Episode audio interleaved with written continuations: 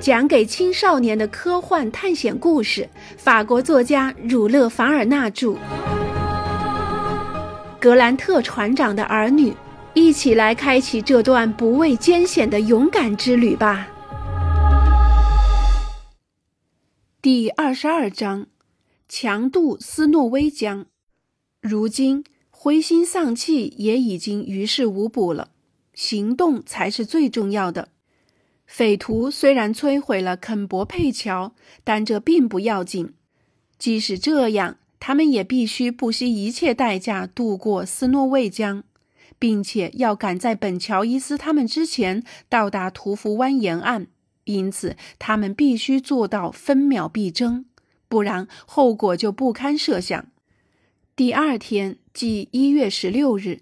约翰·孟格尔和格雷纳凡勋爵两人一早就来到江边观察水情，想办法组织大家渡江。大雨使得江水更加汹涌，丝毫没有回落的迹象。浪花滚滚，奔涌的江水冲击着两岸，发出震耳欲聋的咆哮，让人不寒而栗。格雷纳凡勋爵默默地看着江水，一不小心跌落江水。生命也许会从此丢失在这翻滚不息的水流之中。我试着游过去，可以吗？约翰·孟格尔望着江水问道。“不行，约翰。”格雷纳凡勋爵急忙一把抓住那大胆的年轻人，生怕他不顾一切拿自己的生命去做赌注。我们再等等吧，一定会有办法的。接着，他们回到宿营地。大家在焦急与不安中又度过了漫长的一天。格雷纳凡勋爵一次次重返斯诺威江边，想找到可以让他们安全渡过这汹涌江水的办法。可是他仍然一筹莫展。啊，斯诺威江，为什么你成了一道不可逾越的障碍？格雷纳凡勋爵在心中呐喊着。在这段令人焦虑、担忧的日子里。格雷纳凡夫人细致入微地照顾着穆拉蒂，这让穆拉蒂感到获得再生一般。现在，麦克纳布鲁斯才敢肯定地说，他的伤未伤到要害，他的虚弱是因为失血过多。只要伤口愈合，静养一段时间就可以痊愈了。但格雷纳凡夫人坚持要他住在大车前厢，便于养伤，这让穆拉蒂感到非常惭愧。现在他最担心的便是因为自己的病情而使他们的集体计划受到延误。他想，如果一定要渡斯诺威江，他便留在宿营地由威尔逊照顾。可惜的是，一直到十七日，渡江的愿望仍然没有实现。眼见着自己的船员有危险，却无法救他们，格雷纳凡勋爵心里万般无奈和痛苦。格雷纳凡夫人和麦克纳布鲁斯看着格雷纳凡勋爵整天愁眉不展，却没有办法让他平静下来。本乔伊斯可能已经到达邓肯号所在地了，而邓肯号也许正开往那不祥的海岸，并且每时每刻都在向那边靠近。在这种时候，他又怎么能耐心等待呢？约翰·孟格尔深知格雷纳凡勋爵的担忧，为了解决当前的难题，他尝试着用大张胶树皮铸造了一只澳大利亚式的小船，把那些轻软的树皮捆在木棍上，于是便造好了一艘不太牢固的小筏子。十八日一整天，他们都在试验这小船，能想的办法都想了，能做的一切都做了，但是都无济于事。难题依然没有得到解决。约翰·孟格尔和威尔逊甚至还没划到十英寸就翻船了，差点把自己的生命也葬送在江里。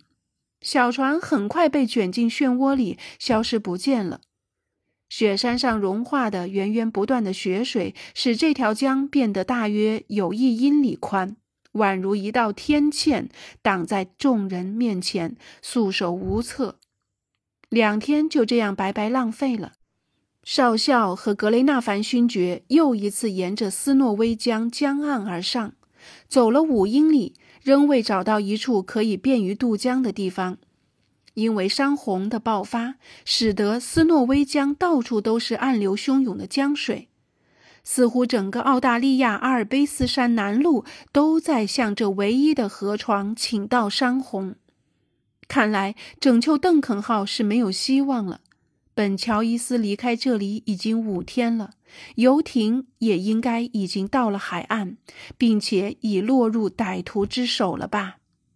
不过，这样的状况应该不可能一直拖延下去。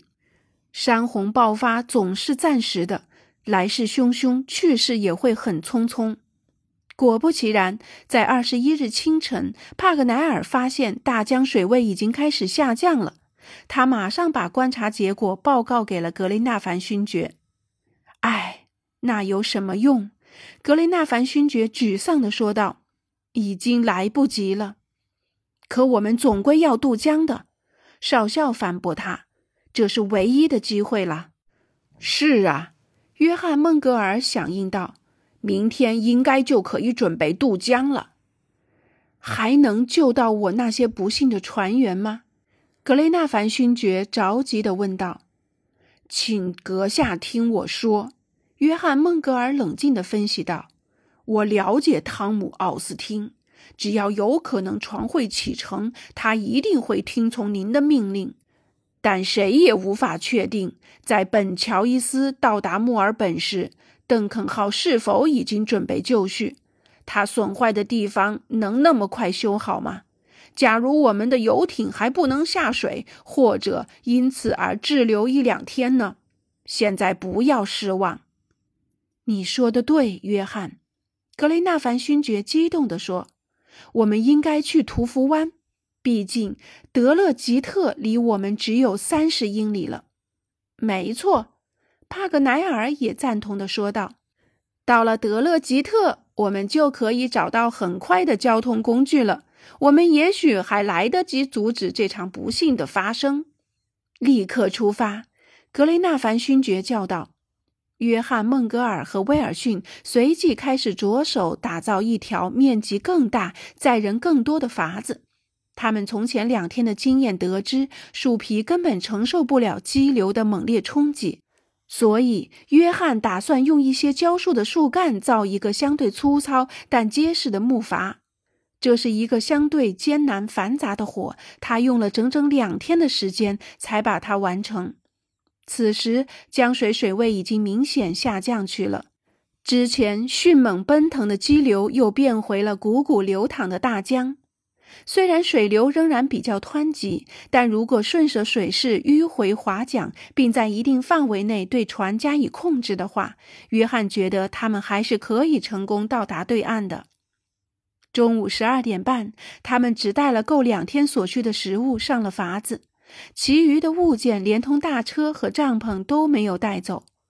穆拉蒂恢复得很快，现在的他已经可以承受旅途颠簸的考验了。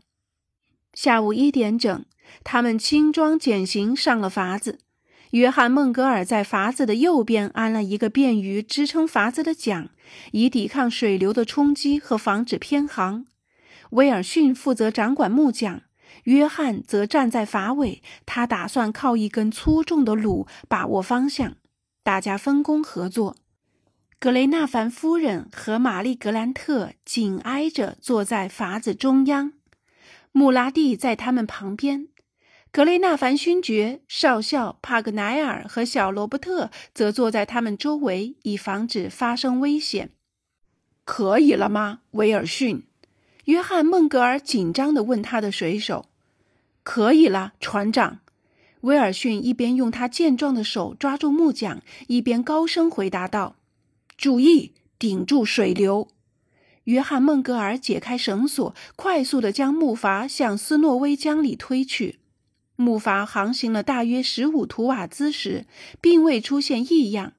威尔逊熟练地操控着船桨，用船桨顶住偏航的趋势。但是不一会儿，筏子还是被卷进了漩涡，并打起转来。桨和橹已经无法控制木筏，只能让它沿直线航行。威尔逊和约翰·孟格尔费尽全力也无法扭转局势，反而颠倒了位置。使得蒋鲁都不起作用了。不能蛮干，只能顺流而行。现在已经没有办法扭转木筏的行进了，它正风驰电掣地旋转，并且已经偏离航线。约翰·孟格尔脸色苍白地站在筏尾，咬紧牙关，忧心忡忡地紧盯着快速旋转的水流。这时，失去控制的木筏已经进入斯诺威江的中心，离出发地点有半英里。那里水流力量极大。水流推动木筏摆脱了漩涡，航行进入了比较稳定的状态。约翰·孟格尔和威尔逊重新又拾起了各自的橹和桨，将木筏划向对岸。他们的努力没有白费，木筏已经逐渐靠近对岸了。但是偏偏祸不单行，就在他们离岸只有五十图瓦兹的地方，木桨突然断裂，失去支撑后的木筏又一次随波逐流，而且越来越远离对岸。众人们的心又一次提到了嗓子眼上。这时，约翰·孟格尔不惜冒着断路的危险，想力挽狂澜。威尔逊也用他那已经伤得满是鲜血的双手，努力助约翰一臂之力，以扭转危局。经过半小时的艰难横渡，木筏终于触到了对岸的陡坡，但是因撞击的力度太过猛烈，木筏很快就散架了，连接树干的绳子也断裂了，江水马上渗进了木筏。他们急忙抓住从岸上伸到水面的灌木，并迅速反身把被水淹到半腰的穆拉蒂和两位妇女拉上岸。虽然最后大家都安全的上了岸，但是他们准备的武器和干粮却都沉进了大江里，除了少校的卡宾枪。他们虽然成功的渡了江，但已经到了山穷水尽的地步。这里离德勒吉特还有三十五英里。而且又是维多利亚州边境的一个偏僻、陌生的荒漠，没有移民，也看不见坐地人，除了凶狠的丛林大盗和抢劫犯，谁也不会来这里。最终，他们决定赶快出发。可是莫拉蒂担心自己因伤而拖累大家，因此他要求留下自己一个人在这里等待德勒吉特派来的救援。格雷纳凡勋爵却拒绝了，因为他认为他们得用三天时间才能到达德勒吉特，五天后即一月二十七日才能够到达海岸，而邓肯号在本月十六日就应该已经离开了墨尔本，时间已经晚了，再迟几个钟头又有什么关系呢？